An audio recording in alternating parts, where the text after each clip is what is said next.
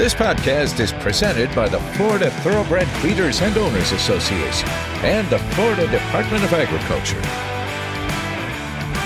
And hello again, everyone, and welcome to another edition of the Florida Horse Podcast, filmed at Horse Capital TV studios right here in Ocala, Florida.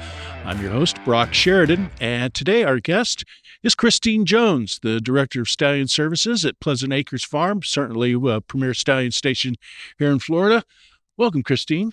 Thank you very much, Brock. It's a pleasure to be here. Great, great. A little bit about uh, Pleasant Acre Stallions. They're owned and operated by Joe and Helen Barbazon, and it's a 400 acre full service commercial breeding facility in Morriston, Florida, that currently stands 13 stallions here in Florida.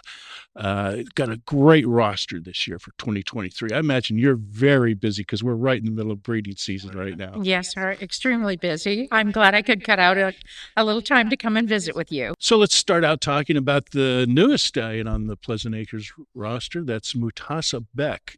And Mutasaabeq is uh, standing this year for $6,500. What can you tell us about this new superstar? Well, you said it all. He's a superstar for sure.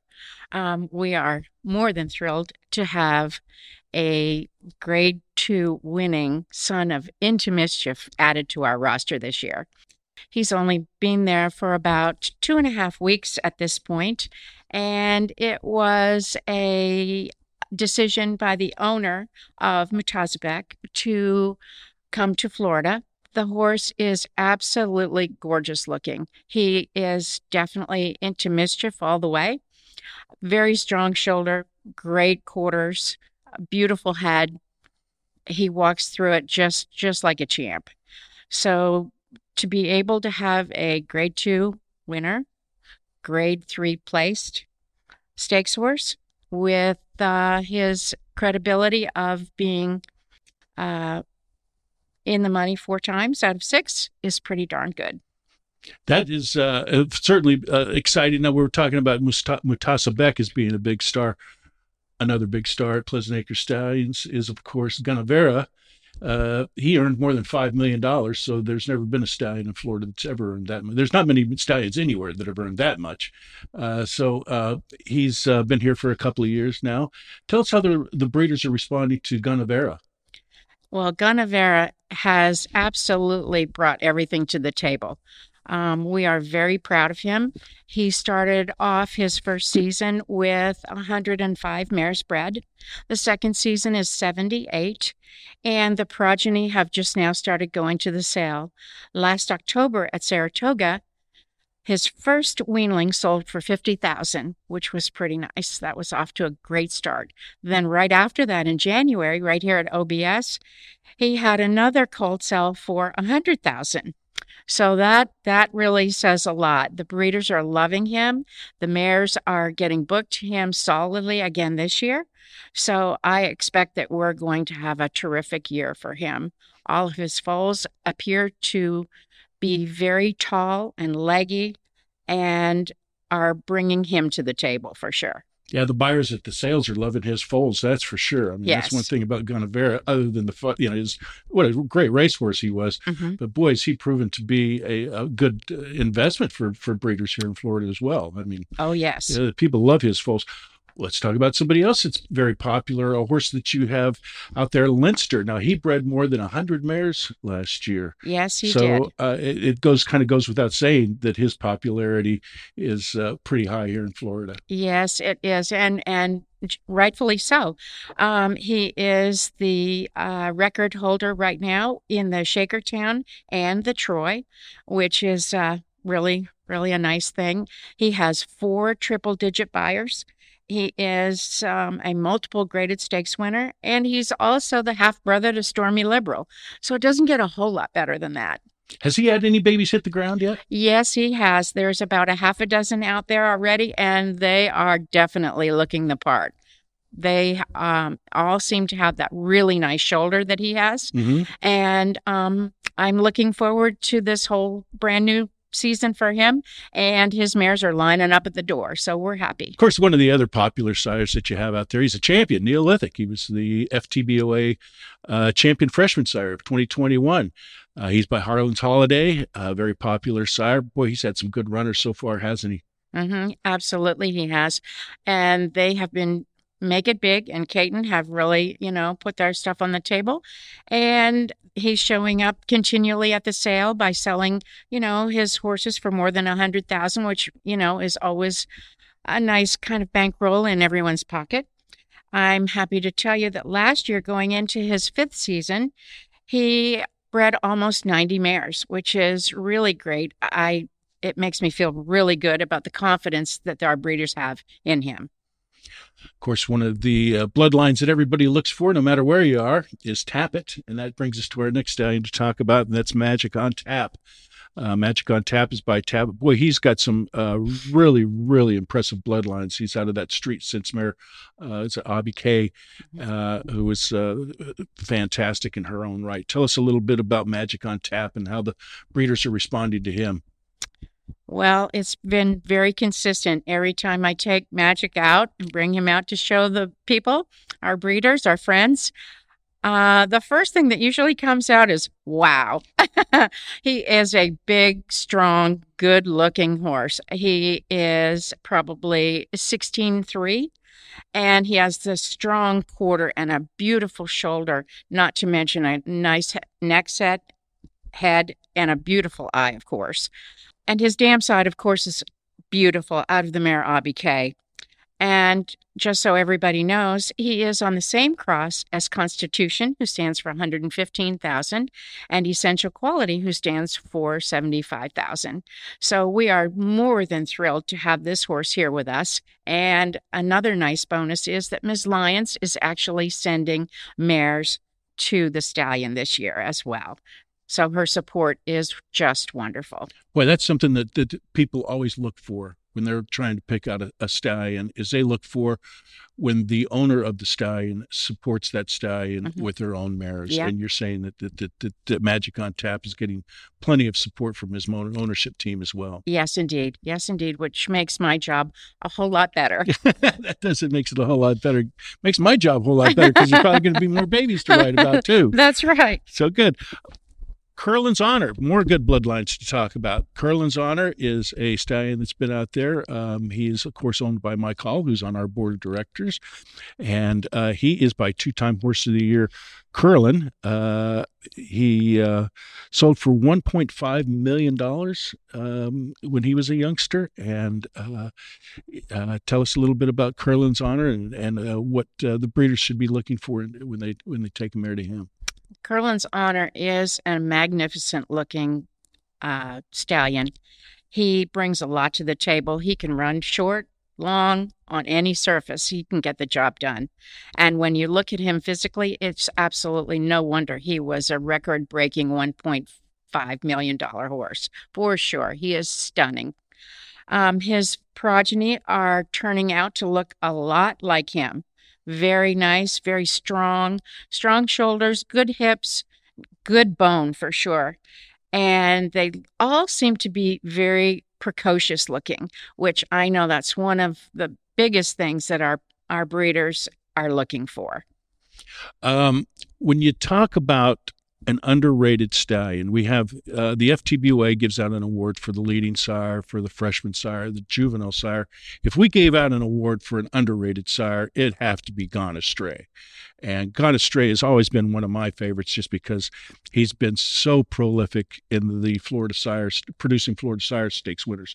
I think a statistic that a lot of people probably don't know about him is that he's the third leading sire among uh, Florida Sire Stakes, uh, producing Florida Sire Stakes winners. I mean, he's just a, a horse that people really, despite his age, people really need to take a second look at him, don't they? Oh, yes, I totally agree with you. He is a veteran in our roster, and we are very happy to have him there.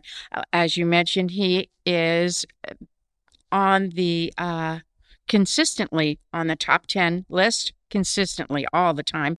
He has approximately 282 runners, and out of those runners, there are 196 winners two uh two of which are champions. And there's about 14 black type horses in all. And we all are familiar with uh shifty she and three rules. So he just keeps making better and better horses. And he is definitely one of our you know longtime veterans for sure. Oh, absolutely. I mean, when you talk about I, Shifty she's a perfect example of of Florida Sire, a Florida stallion that can have a lot of success in the Florida Sire Stakes, but also has produces winners on the turf in New York and Shifty She, Mhm. uh, you know, who went uh, to, up to New York and and uh, was very successful on the turf up there. Let's talk a little bit about Amira's Prince. Um, the Galileo line is a very interesting line uh, because it's mostly European.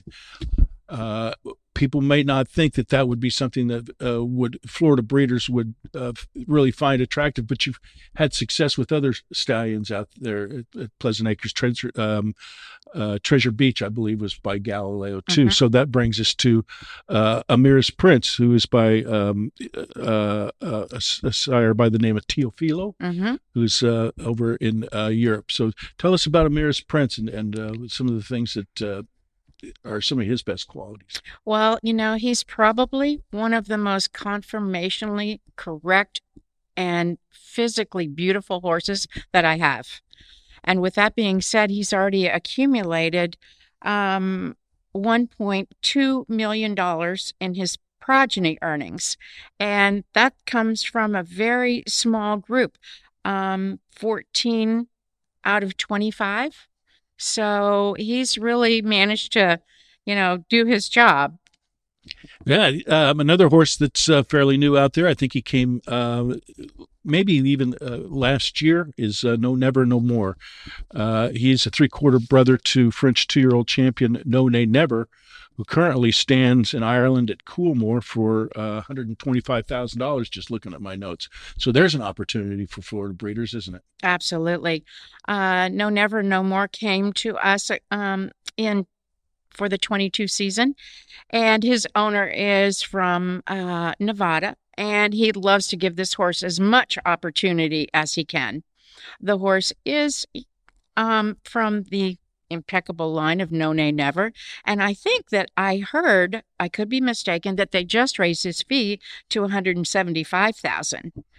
So, with that all being said, this guy at 2500 is certainly a bargain and brings a lot of that wonderful bloodline to the table. Oh, absolutely. You can really strike it uh, rich with a horse like that. Mhm. Um, pay twenty five hundred. So let's talk about another uh, stallion out there at Pleasant Acres, and that's Jaff Mill. He's uh, another with great bloodlines, distorted humor out of a Stormcat mare.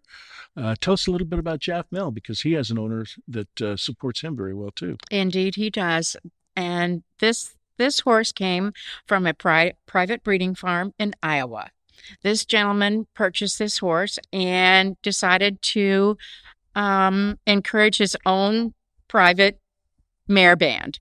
And with that being said, he has, to his credit, um, 21 winners out of 27 runners, which comes to be about 80% on the board Wow. which is pretty incredible when you think that, you know, this gentleman has done that in Iowa with just his own private mares. So he was kind enough to want to come to Florida and share this good guy with us. So we're we're very happy to have him. Okay, let's talk about uh, a, stallion that I kind of like out there uh, a little bit, and that's Sweet on the Ladies. And one of the reasons that I like him is that I'm obviously a big fan of Florida Breds, and he defeated two of my favorite Florida Breds, an Imperial Hint and XY Jet, when he was on the track. Um, and uh, he's he's a, a horse that I mean, if you're looking for speed, I would think you'd be looking for Sweet on the Ladies. Yes, I would have to agree with you. He is a multiple graded stakes winner, and we're um, happy to see that his foals are are big and strong. And if you look at him and look at the foals, he's doing a terrific job because the foals are markedly bigger than him and are strong, good bone, and very sensible. Uh, another stallion that is he's new to Pleasant Acres. He's not new to Florida, but long on value. Uh, he was a, a, millionaire. He's a winner of eight stakes. He was very versatile. Talk about somebody that could travel a lot. He won in the United States. He won in Dubai. He won in Canada. Uh, I mean, he he he went all over the place. England. I think he actually won a race in England. Um, he he was uh, he won a Grade One at Woodbine, and uh, he provides some value for Florida breeders as well, doesn't he? Because he stands for 2500 Yes, his fee is 2500 And indeed, he is all of those things that you just said. And he brings a lot to the table. He's a millionaire. He has seven triple digit Beyers. He is a world renowned horse who have has raced in, as you mentioned, four different countries. So we are looking forward to this year, his three year olds, because they are big, strong horses. I think perhaps the two year old year was not where he maybe fits in, but his three year olds look like they're going to definitely be something to look for. Well, a horse that's producing things that uh, people have already seen. You don't have to look for, and that's Bucaro. Now we've already done a podcast on Bucaro, so I encourage you to go back and uh, watch that uh, podcast. But uh, that was you know a couple of months ago when we did that podcast. So what updates do you have us have for us on Bucaro? Well, Bucaro continues to be one of the driving forces in the barn, for sure, just like his owner. anyway, he is a breeder favorite for sure. I could have the paparazzi out there all day. Um, anyway, with all kidding aside, he has managed to breed 416 mares in his first four seasons, which is just phenomenal. I'm very proud of that for sure. And I look forward to, I think there's approximately 89 that'll be performing in 2023. So hopefully we're knocking on the door for a stakes horse for sure. I think Todd Caro's going to jump up there and he'll be the first one. Yeah, there's, I mean, he's, he's, he's doesn't have a stakes winner yet, but he's about as close to getting stakes winners as a horse can get without having a stakes winner. I think he had a horse that crossed the finish line in a stakes here at Gulfstream Park and got disqualified. Uh, if you want to know about that, you can go back and listen to the podcast podcast because Harlan has plenty to say about that as well. Well, Christine, I want to thank you very much for for taking the time, especially during breeding season. I know you're very busy. Uh, uh, how many phone calls do you take a day out there? Talk a little bit about your position as a stallion director. So you're booking all the mares that are coming to these stallions in the in these during this breeding season. How many calls do you think you take a day? Oh, uh, probably upward of a hundred. Oh my goodness. Uh huh. Yes, but you know what? It's great. I love what I do. And uh, Joe and Helen are great people. They are the salt of the earth. So they make it so that I can perform my job and do it at my best. And I would just have to tell you that I feel very strongly about our Florida industry and the people and the breeders that come to the farm. They are extremely important to me. This the stallion owners and the breeders are the lifeline of our business, and without them, we have nothing. So I would just personally like to say thank you to each and every one. I try to do that on a regular basis, but maybe this will reach a few more. Anyway, thank you from Pleasant Acre Stallions, and we hope to see everybody this year. Well, if you have a mare and you're considering uh, uh, uh, any of the stallions, we hope you consider Pleasant Acre Stallions. They're in Morriston, Florida. Christine is be always help you with your Mary, or any kind of matching software that you might be interested in, they can always help you out with that. Uh, I'm sure anytime you want to come out and look at the stallions, absolutely, always an opportunity for that too. Uh, that's going to do it for today. I want to thank you once again, Christine, for stopping by, especially during this busy time of year uh, for our podcast today. If you want to learn more about the thoroughbred industry here in Florida, you can always check out Wire to Wire at uh, wiretowire.net. I'm Brock Sheridan. So long, everyone.